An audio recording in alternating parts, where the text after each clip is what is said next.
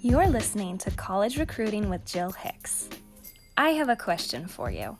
Are you feeling overwhelmed by the college recruiting process? You have come to the right place. Jill will bring you expert tips and interviews with special guests to help you take a deep breath and know yes, you are moving in the right direction to find your college team.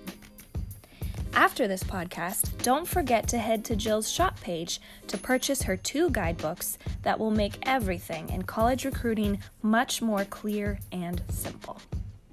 Let's get started. Hi, everyone. Today's topic is college visits. So, it's that time of year. In the fall, we typically see a lot of college coaches inviting recruits to campus. And that's what we're going to talk about today. So, these invitations can be for an official or even an unofficial visit. They're both very beneficial in the college recruiting process. Some schools can afford to pay for an athlete to come on a visit, either partially or fully and other schools cannot. So it can be just as important, or you may be just as valuable to a college coach, whether or not they invite you officially to pay for portions of it or all of it or not. So here are some things that I want you to consider.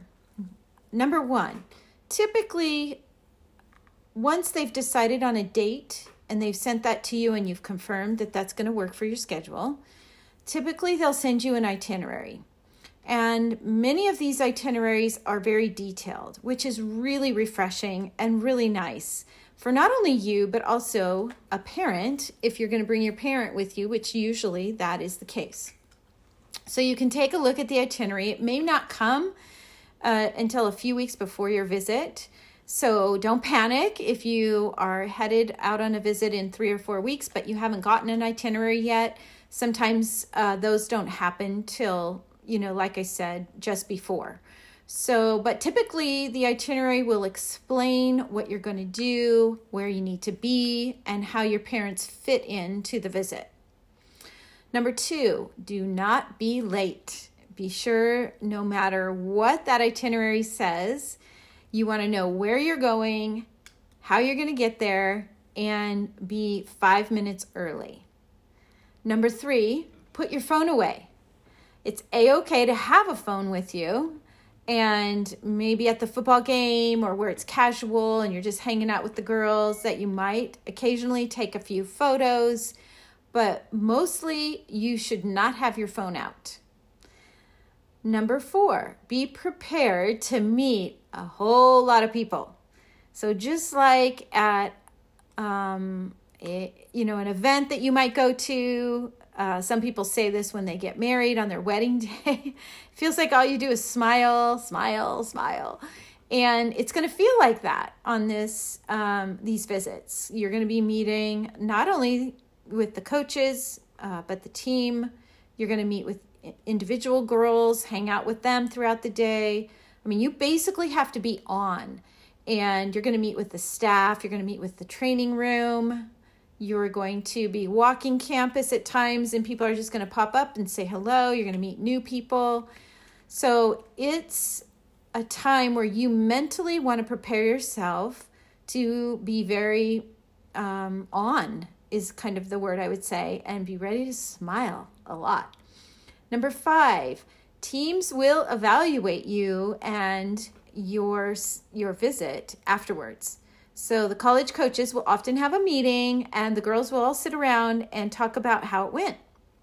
So it's really important that you realize one, not to add added bricks to your shoulder about that, but that's the reality.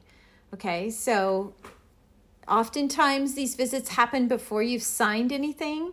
So you need to realize you're still being evaluated. That's why I will often use the term it's a business trip because you're still being you know, they're still making decisions. They're comparing you to other recruits.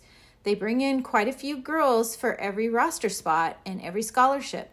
So you must keep that in mind. Uh, not that you need to get stressed or have anxiety over it, but you need to realize it is a time where you want to be uh, prepared and ready for being your best you.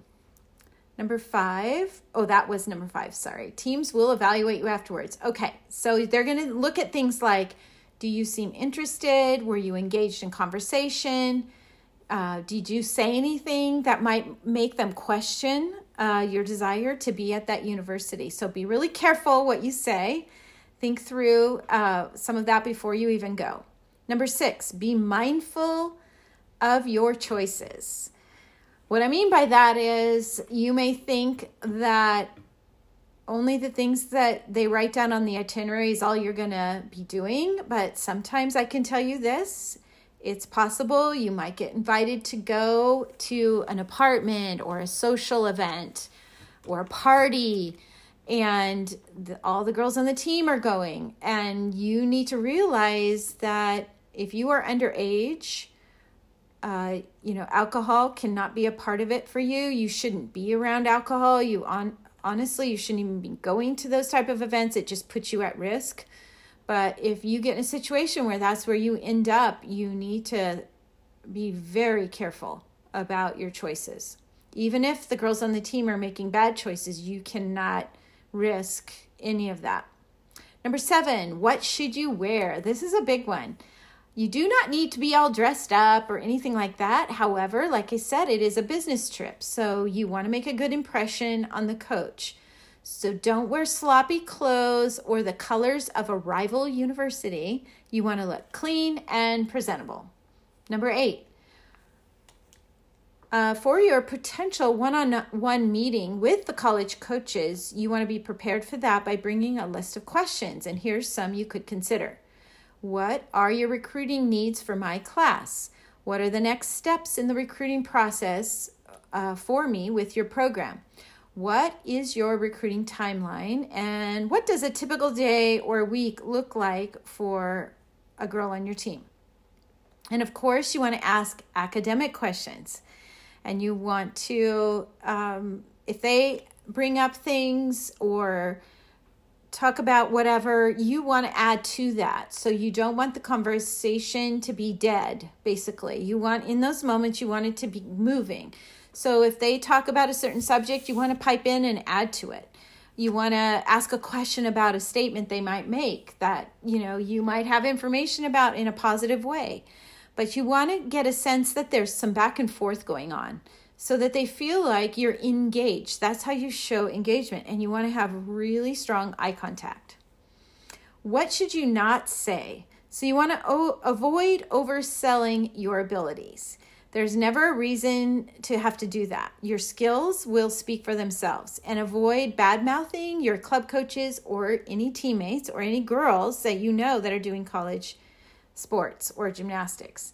Avoid comparing yourself to others and avoid talking about how maybe coachable you are, things like that. They're going to be able to ask other people about.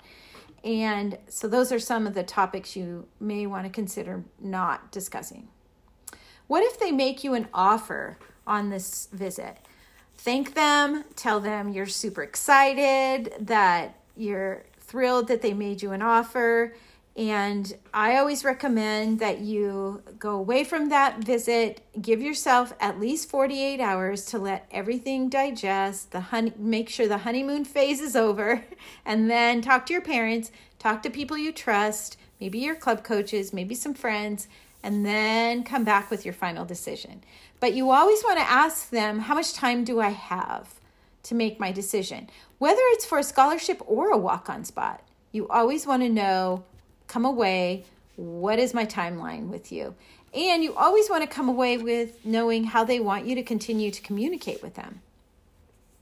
And lastly, you want to have fun, you want to be yourself, and you want to enjoy the trip. You've worked really hard for this. So it is a reward, and you need to go and have a really, really good time. So here's a quote that I heard. Oh, and before I share that, I just want you to know I know we've done a podcast previously on going on your visits. You may want to check it out. That one is more geared towards um, meeting different staff on the college campus, which you want to be prepared for. So you may want to check that podcast out. I think it was the around the third or fourth podcast I've done. All right, so here's a encouraging quote. When you are content to be simply yourself and don't compare or compete, everyone will respect you. So thanks for joining me here today at College Recruiting with Jill Hicks.